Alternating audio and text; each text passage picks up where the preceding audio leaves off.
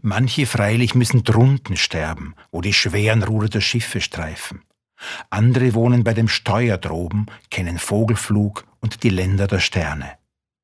Da ist er wieder, dieser geheimnisvolle Sound der frühen Poesie von Hugo von Hofmannsthal. Das Gedicht Manche freilich ist nicht gereimt, aber von vielen Klängen durchzogen.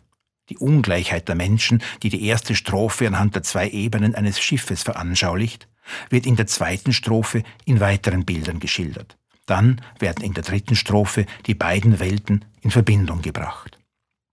Doch ein Schatten fällt von jenen Leben in die anderen Leben hinüber, und die Leichten sind an die Schweren wie an Luft und Erde gebunden.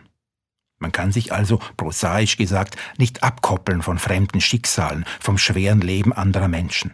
Und hier macht das Gedicht einen Schwenk, denn in den letzten beiden Strophen spricht ein Ich. Ganz vergessener Völker Müdigkeiten kann ich nicht abtun von meinen Liedern, noch weghalten von der erschrockenen Seele stummes Niederfallen fremder Sterne. Viele Geschicke weben neben dem meinen, durcheinander spielt sie alle das Dasein, und mein Teil ist mehr als dieses Lebens schlanke Flamme oder schmale Leier. Mit diesem Gedicht von Hugo von Hoffmannsthal habe ich meine Schwierigkeiten. Es spricht zu schön von der Ungleichheit der Menschen und es stellt sie als gegebenes Schicksal dar.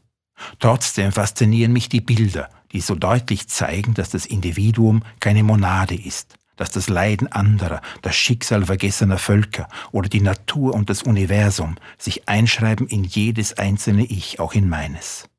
Dass ich mich davon nicht distanzieren kann, auch wenn mich das erschreckt.